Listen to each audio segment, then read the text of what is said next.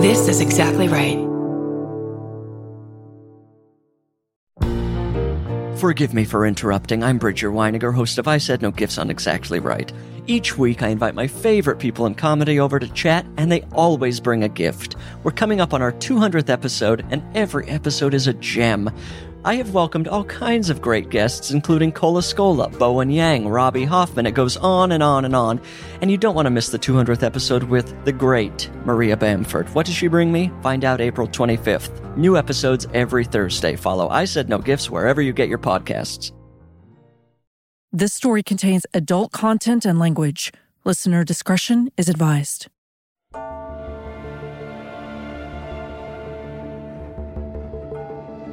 She was always very careful with, with her stuff. She was very orderly. She was the kind of person who would keep letters that she wrote, copies of letters that she wrote. I had an idea that she was doing that, but I certainly didn't know the extent and the kinds of thing that she was keeping in these boxes.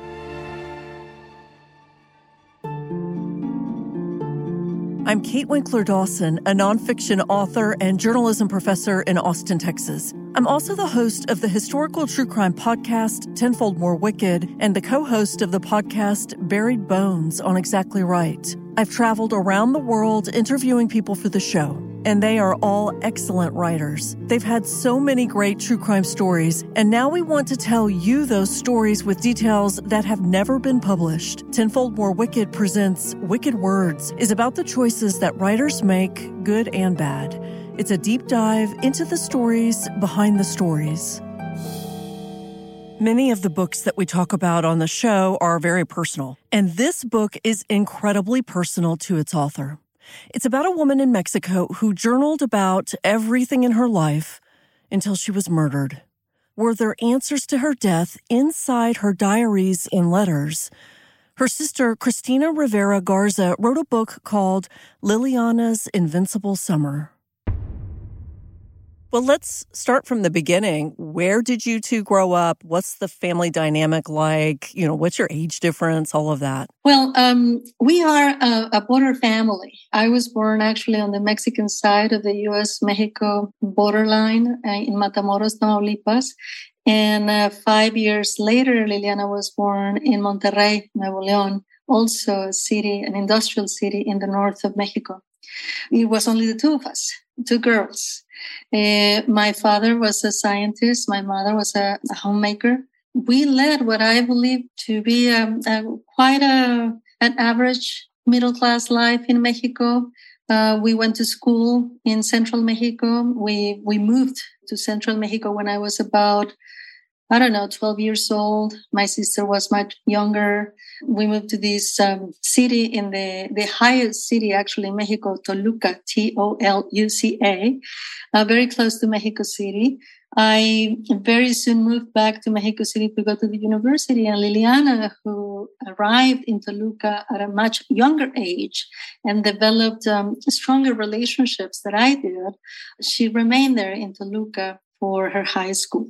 It was later when it came time for her to choose uh, a major, she chose architecture and she too moved to Mexico City. She was uh, a student at the Autonomous Metropolitan University in Mexico City in Azcapotzalco, 20 years old. What would you say your relationship, the intimacy of your relationship was like? There was a, a, big age difference between the two of us. Five years when you are very young are many, many years. We never shared friends. It was very difficult for us. But what we did share was uh, uh, swimming lessons, the swimming pool that became a, a place in which uh, we always knew we were sisters there. We told each other secrets. We kept each other informed about what we were doing. We had great admiration for each other. We exchanged books. I've come to learn now that I've been doing uh, that I've done my research on around her life that she read pretty much every single book that I recommended her to read. and she passed them along to, to her dearest friends as well. There was a communication, a close one between the two of us, but there were issues too that uh, we didn't talk about. One of those issues that I presume was very difficult for her to actually share was a story that she got into with this boyfriend of hers that she met in Toluca in the late 1980s, Angel Gonzalez Ramos. And how old was she when they met? Late 14s, early 15s. In Mexico, we, we have this second secundaria, secondary school, mm-hmm. before going properly to the, the high school. She met him precisely in the first year of her high school. What do you remember her saying about him, her emotions around him? Was this a big infatuation and did he seem to reciprocate? It was an interesting story from, from the very beginning.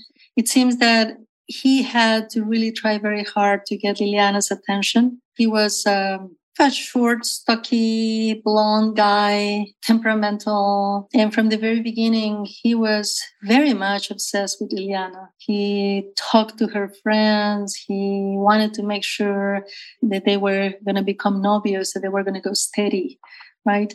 And Liliana, after thinking about that, after, you know, flirting with other guys, after considering several options, eventually, a year after they met, they became sweethearts, they became novios. When she was a teenager, they were both teenagers? Yeah, he was two years older than her. They were more or less the same age. Did your mother have a sense at all for him? Did she have some sort of uneasiness or did she think that they would be a good match?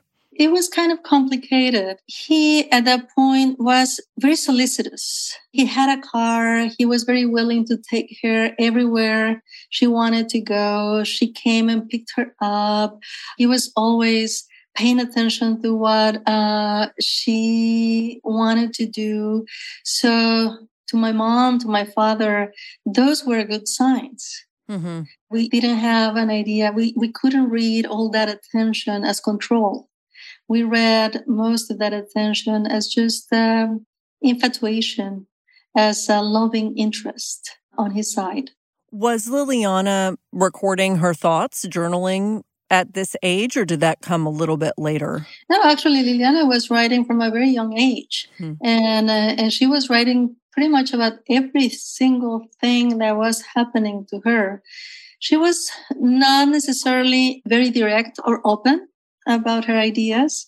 At times, she was even cryptic. Uh, but at the beginning, it seems that she was very much uh, interested in him. Uh, she had several entries in a diary indicating that she was very happy and that she got to really, really like this guy. Uh, something happened though pretty soon, uh, some months after they started started to go steady, and that's something that happened. Is something that is uh, something that liliana never quite described at least not openly.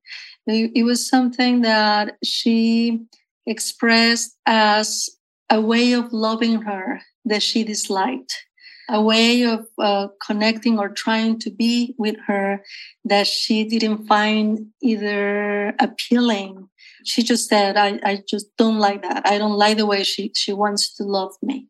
And so that's how I came to learn that there was something complicated there, something that she was trying to get at and not, not necessarily elaborating further on that. But she went on to university, right, to major in architecture. So this was a long term relationship. Were they together when she went to school? That was a major issue too, because she was uh, admitted at this university in Mexico City. He was not. Mm. She moved from uh, that industrial city in central Mexico, Toluca, to live on her own for the first time in Mexico City, a sprawling metropolis. And she was obviously meeting new people, experiencing uh, new facets of life, getting interested, really passionate about her field. And he was not. And it was then that he became even more controlling, increasingly aggressive too. And this was the only relationship she had between sort of 15, 16 up until what ends up happening. Is that right? Had she broken up with him at any point? They broke up several times. Okay. Especially when Liliana was living already in Mexico City. She would try to go out with uh, some other friends.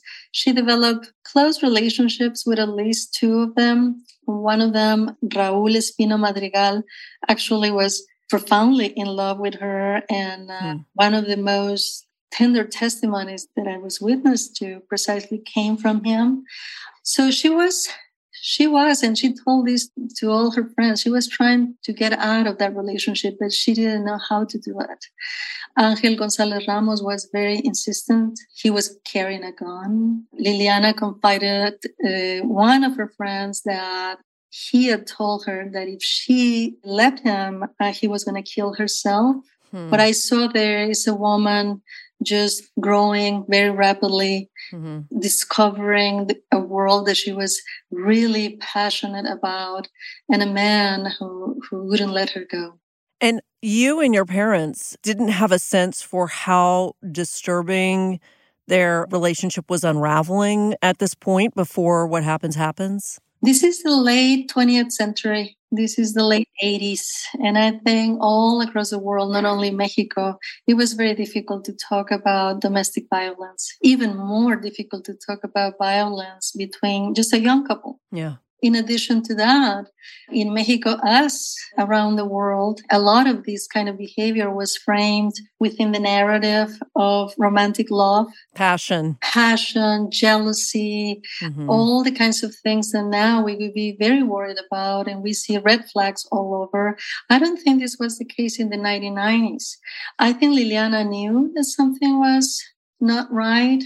I think some of the friends, closer friends of Liliana, we're aware that this guy was not necessarily the kind of person that Liliana was going to be growing up with. Mm-hmm. They never saw any incidents of violence, for example. So they knew something was off, but none of us, including Liliana, I think, knew uh, how dangerous the situation was.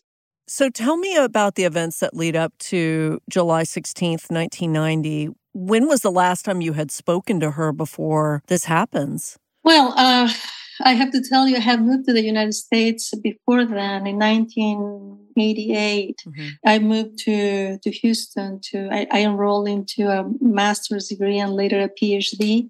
So I was very much living in the United States while this story was developing.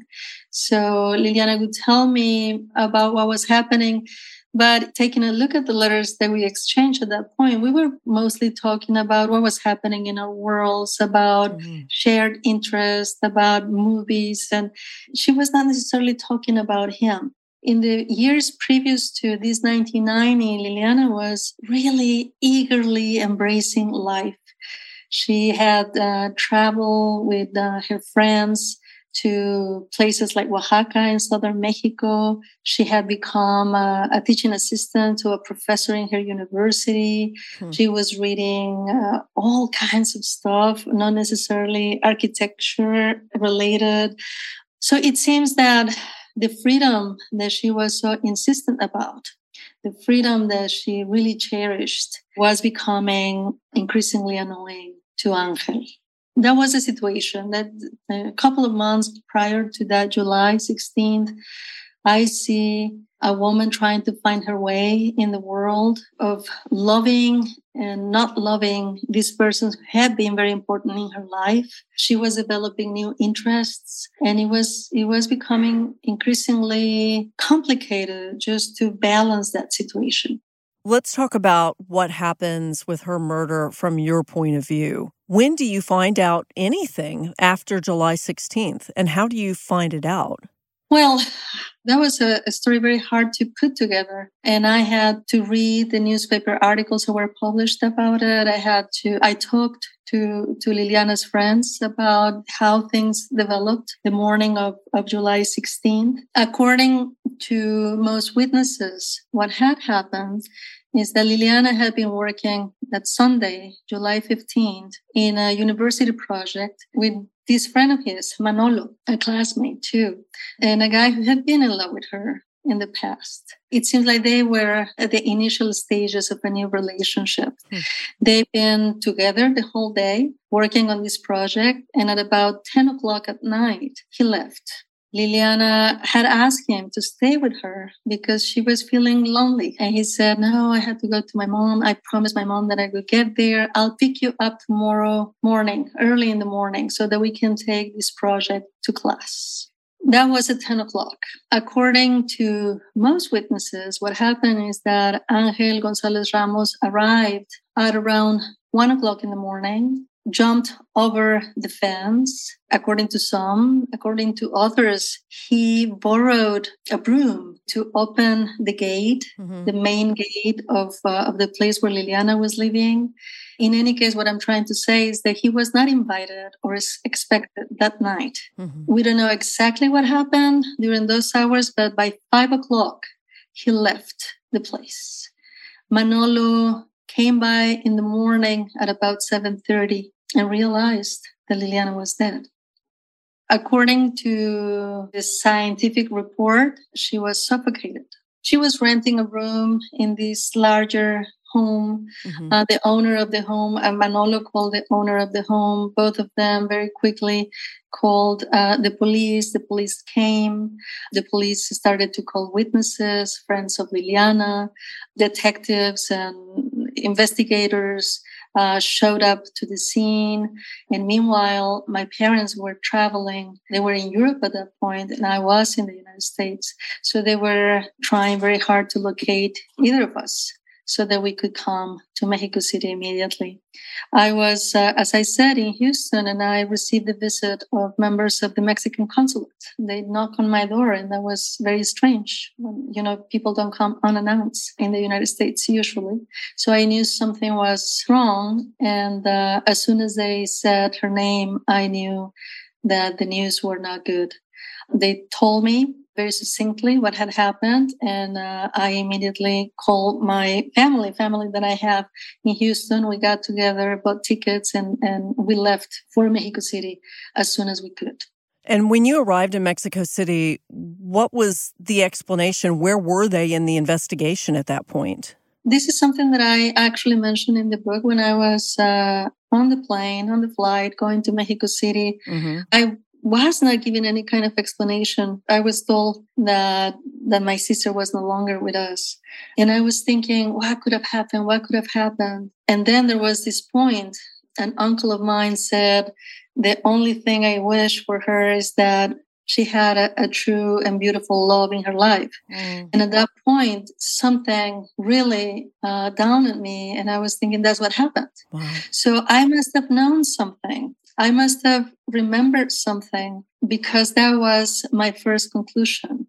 So as soon as we arrived in Mexico City, we were taking to the place where, where Liliana was. Uh, she was no longer in the house where she was killed. We had to organize taking her from Mexico City to Toluca and organize all the family members who were coming.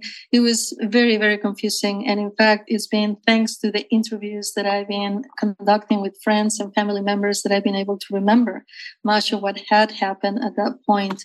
I really didn't remember much of it. Everything happened very fast. There were many, many people involved. And the only thing that we were told was that there was a strong suspicion that Angel Gonzalez Ramos, Liliana's ex-boyfriend, that he was a person that the police was looking for as the main person of interest in the case.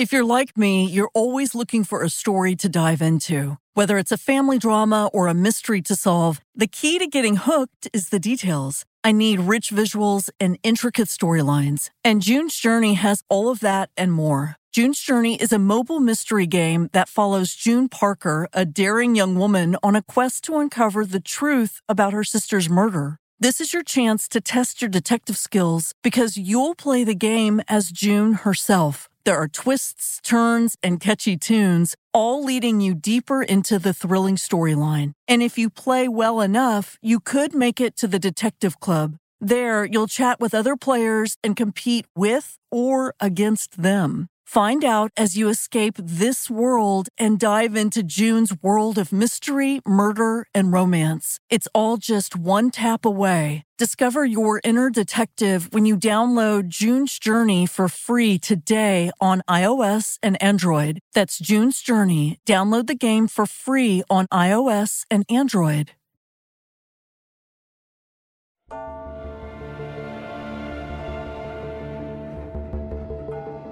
Did you and your family have faith in the police in Mexico City that they would follow through on all of this? Because I'm assuming that was the main suspect, like you've said. Mm-hmm. We had our doubts, uh, definitely. Now, looking at the records, though, what I realized is that they did what they were supposed to do at the beginning. And then I suppose my interpretation is that they just didn't consider this to be an important case. So they, after a couple of months of doing what they were supposed to be doing, you know, they just quit. They didn't continue. Because he vanished, is that right? He escaped. Yeah. We didn't know exactly where he had gone, but we knew that he was no longer in Toluca and he, perhaps he was no longer in Mexico.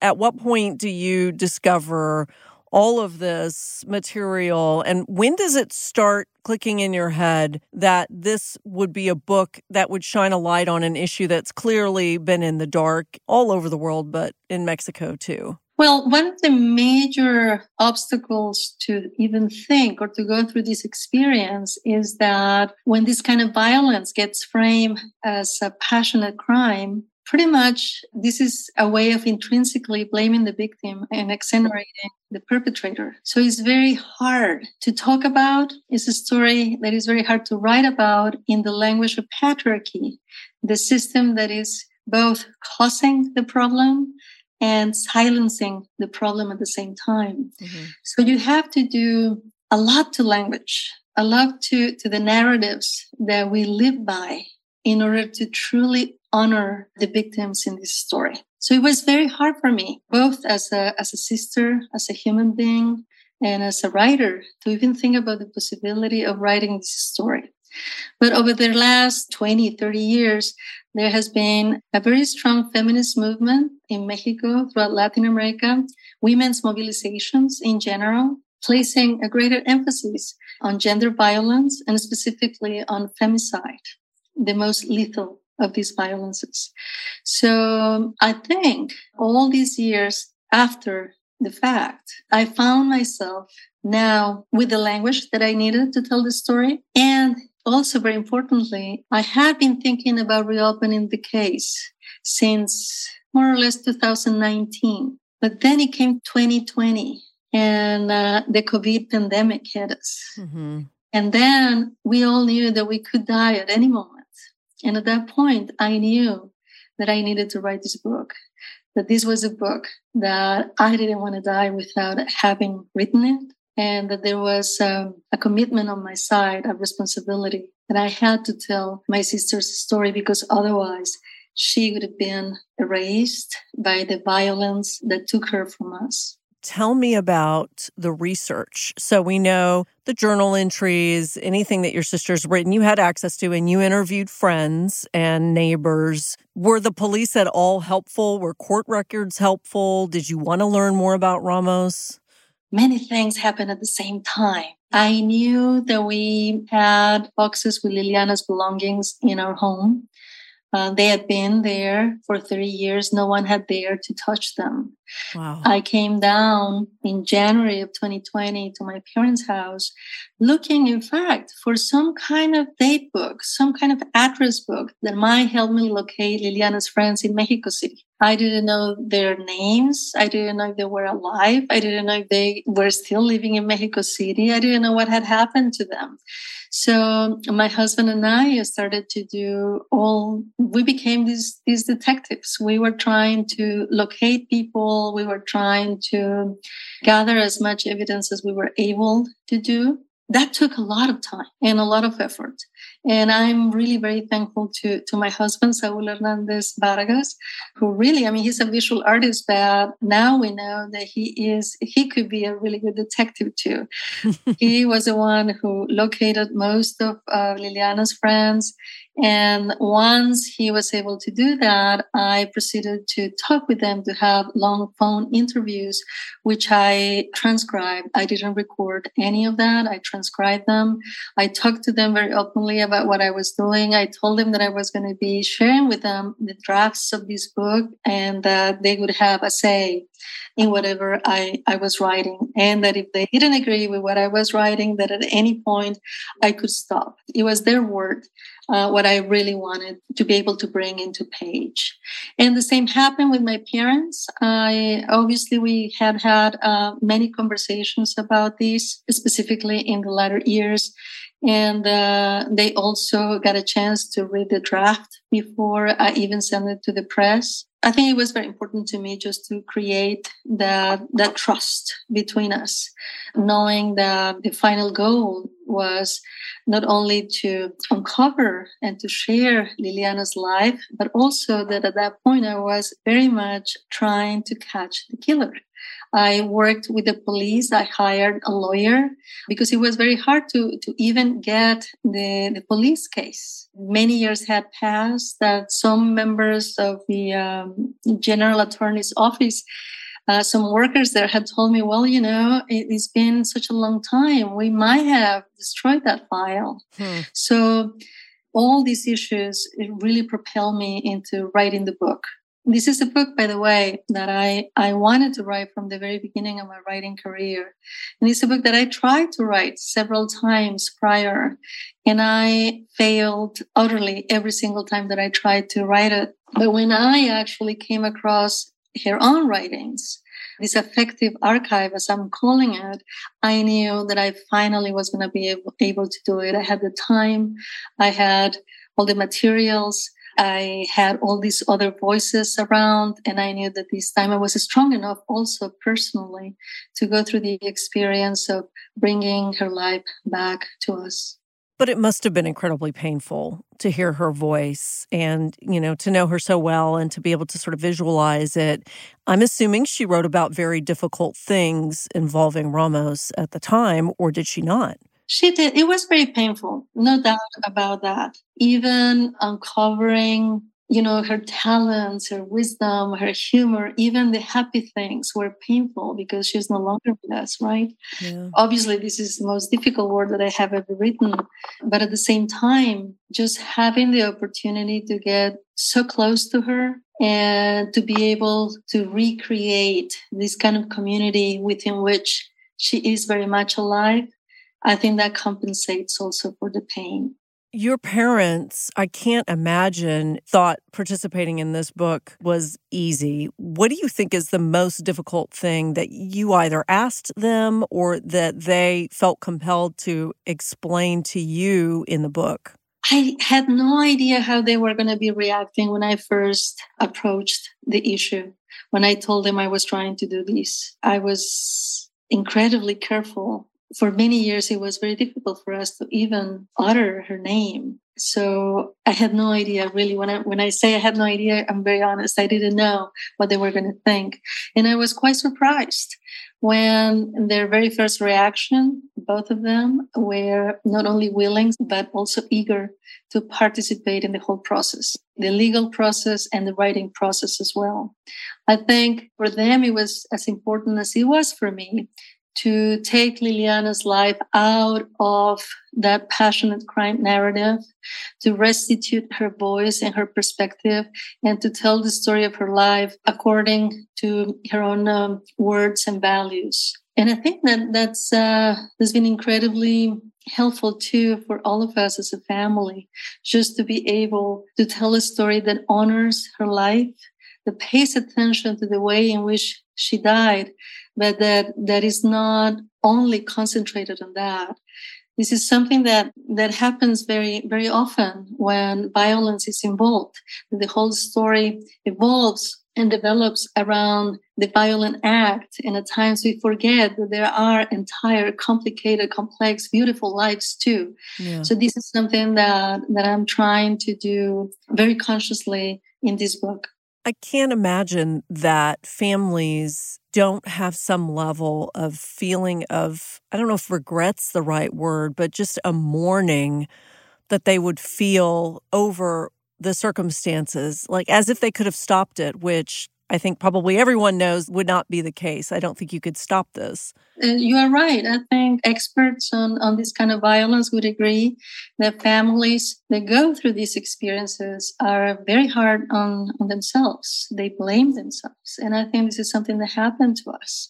Uh, there is a lot of guilt and there's a lot of shame in a mourning process that actually never quite begins. So, because if, if the story cannot be told, if you cannot wrest this story from the patriarchal narrative that essentially involve, involves silencing, then you cannot mourn properly, right?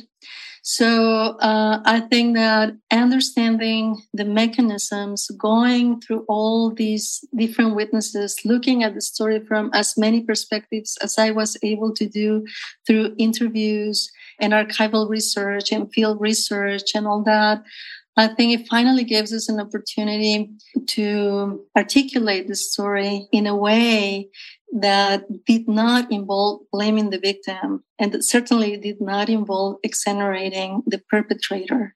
The femicider, as we say uh, in Spanish, is femicida. Interestingly enough, there is not a word in English that fully translates uh, this one, femicida. So um, I'm getting to say lately the word femicider, which is, uh, you know, it would be the closer translation. The word is not necessarily in vogue or in used in the American English.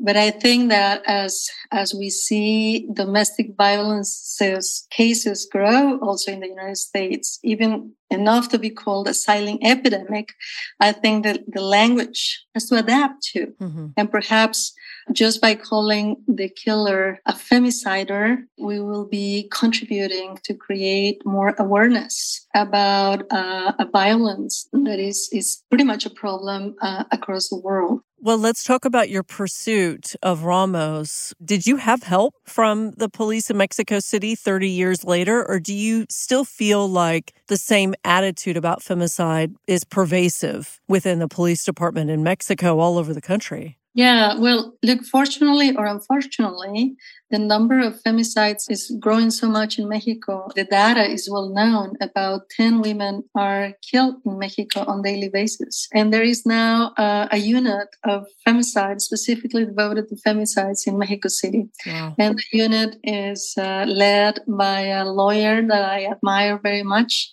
Sayuri Herrera, that's her name. Mm-hmm. And so uh, I've had long conversations with her that have been extremely useful. That doesn't mean that other areas of General Attorney's Office are equally concerned or even efficient about justice.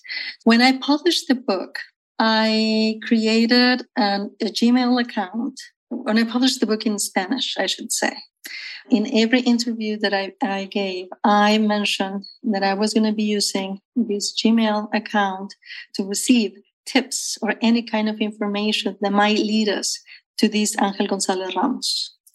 Eventually, I learned one of these anonymous sources sent me a link that took me to a funeral, a digital funeral of someone whose name was Michel Angelo Giovanni. This link contained pictures from Michel Angelo Giovanni, who had died drowned in Southern California on May the 2nd, 2020. The pictures belong to him, in my view. I communicated with the police in Mexico because, uh, regardless of what I believed, this is something that they should be able to confirm. I was told that they were going to do all they could in order to confirm this information. This happened more or less a year and a half ago. And uh, to this day, I have not received any kind of information regarding this case. Did you reach out to Ramos's family in Mexico after this happened, or was that something you just wanted to stay away from? I wanted to stay away from that. Mm-hmm. Because it was part of the active investigation. Exactly. It was an active investigation, and I didn't want to interfere with that. So, what's the next step? Is there a next step? If we are assuming that Giovanni is Ramos and he is dead, never seeing justice for Liliana's murder in that way. Yeah. If we assume that, is there any bit of closure for your family at all? That's a, such a good question. And, and I'm glad I mentioned earlier Sayuri Herrera, the lawyer, because once I learned about this possibility that the killer had died, I was, as you can imagine, very distraught. I was, uh, that was a situation that I was not expecting. I was not expecting that. Mm-hmm. So I talked to Sayuri Herrera and something that she said, and for me was very important to hear, is that there are other aspects of, of justice. Justice is not only punitive. Hmm. In the law of victims, this is a law that exists in Mexico, it's equally important the issue of memory and truth and the restitution of that.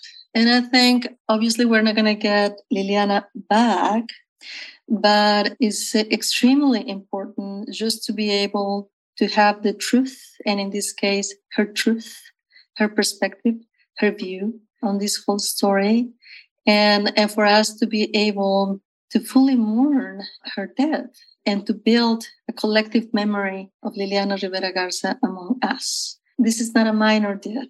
This is where a mourning that was forcibly silenced has become a collective practice. So the more people remember Liliana, the more her name is pronounced in public spheres in life, the more she is, he rem- she remains with us. And I think that's very important for me, for my family, for those of us who believe that the dead continue, that some part of them continue to be materially close to us. I understand, I think now, the impact of the book on you and your family and you personally as this experience of becoming closer with your sister and that, like you said, putting her name out there so that there can be some healing. Was there any unexpected benefit of this book, do you think, as far as the narrative that we've been talking about, where you actually see people and hear people saying this book could make a difference in this country? I was not expecting that, to be honest with you. And I've been so pleasantly surprised by the way in which young women specifically, but in general, readers of the book have embraced Liliana. Uh, she's been part of uh, International Women's Day demonstrations. Her name is being graffitied on different places on walls of Mexico City. Not long ago, I visited Guadalajara in Mexico, uh, where a very important book fair takes place every year. And students from different high schools having read the book, organized a demonstration, a procession of sorts throughout the city, just uh, honoring her name and honoring her life. And so I think she would have been very happy just to learn that her experience might be illuminating to others, that might help others to articulate their own stories, to go through experiences that are very hard to enunciate. And so feeling that embrace, that embrace that is very real, I think has been um, more than I expected. In my writing, when I write books, I write about crime and history. And a requirement for me is I have to have memoirs and journals and letters to feel closer to the people, to really be able to sort of rebuild their world. I sometimes feel like I'm invading their privacy. And these are people who have died a hundred or more years ago. Did you struggle with that when you were piecing together this book that there were things that you were reading that clearly no one was meant to read except for Liliana to a certain extent. And for me, I try to pack those feelings away because I feel like the greater good of what my book would do needs this to resonate with people, it needs these details. Did you feel like that? Did you really struggle at all with publishing any of the things that you found? That is such an important question. Thank you for asking. I think it's it's always very difficult to write about violence, precisely because it's such a slippery terrain.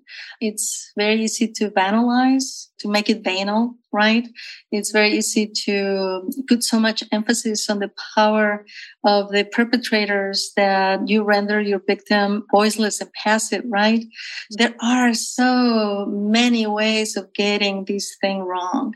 And I think that requires a lot of ethical attention yeah, I had to consider all those possibilities. And that's the reason why when I was even interviewing people, I told them I was only going to write whatever they felt comfortable with, that uh, I would never betray them. That, that was essentially my, my message to them.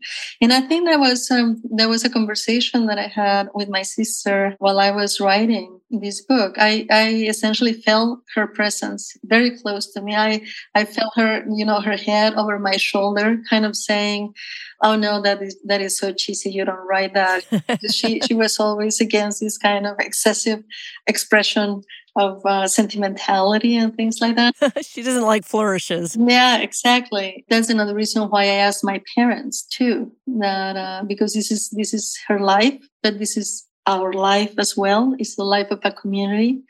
And so I tried to make sure as much as I could that I was serving the book as such, but mostly that I was serving this community that was surrounding Liliana and protecting Liliana as well. I I wanted her to be the true protagonist of this book, and that's the reason why my presence in the book is very discreet. I didn't want to editorialize Liliana. I didn't want to assume that I knew more than she knew at that time.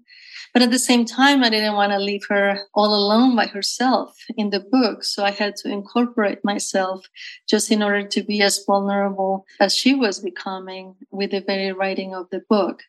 So those were my ways of, of dealing with with the, this issue that is that is so important. The one that it's an ethical issue, mm-hmm. and to me, both uh, the aesthetics of the book and the ethics of the book are interwoven. They're equally relevant. So asking that question was what I did every single day that I wrote the book. And it is embedded in every single paragraph of that book and the selection of words, uh, the, the scenes that made it into the book and the ones that didn't, because some didn't, of course. And uh, all that selection, it's very much related to the care with which I wanted to approach Liliana now.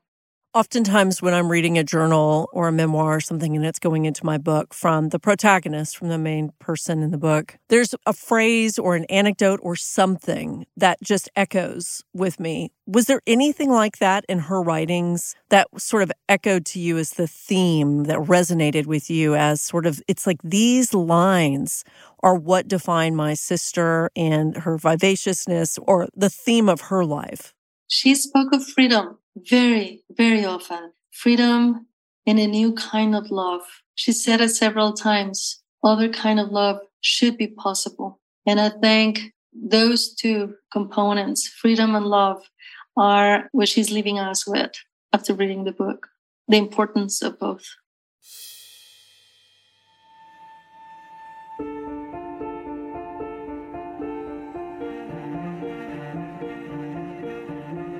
If you love historical true crime stories, check out the audio versions of my books, The Ghost Club, All That Is Wicked, and American Sherlock. This has been an Exactly Right production. Our senior producer is Alexis Amorosi. Our associate producer is Alex Chi. This episode was mixed by John Bradley. Curtis Heath is our composer. Artwork by Nick Toga. Executive produced by Georgia Hardstark, Karen Kilgariff, and Danielle Kramer. Follow Wicked Words on Instagram and Facebook at Tenfold More Wicked and on Twitter at Tenfold More. And if you know of a historical crime that could use some attention from the crew at Tenfold More Wicked, email us at info at tenfoldmorewicked.com. We'll also take your suggestions for true crime authors for Wicked Words.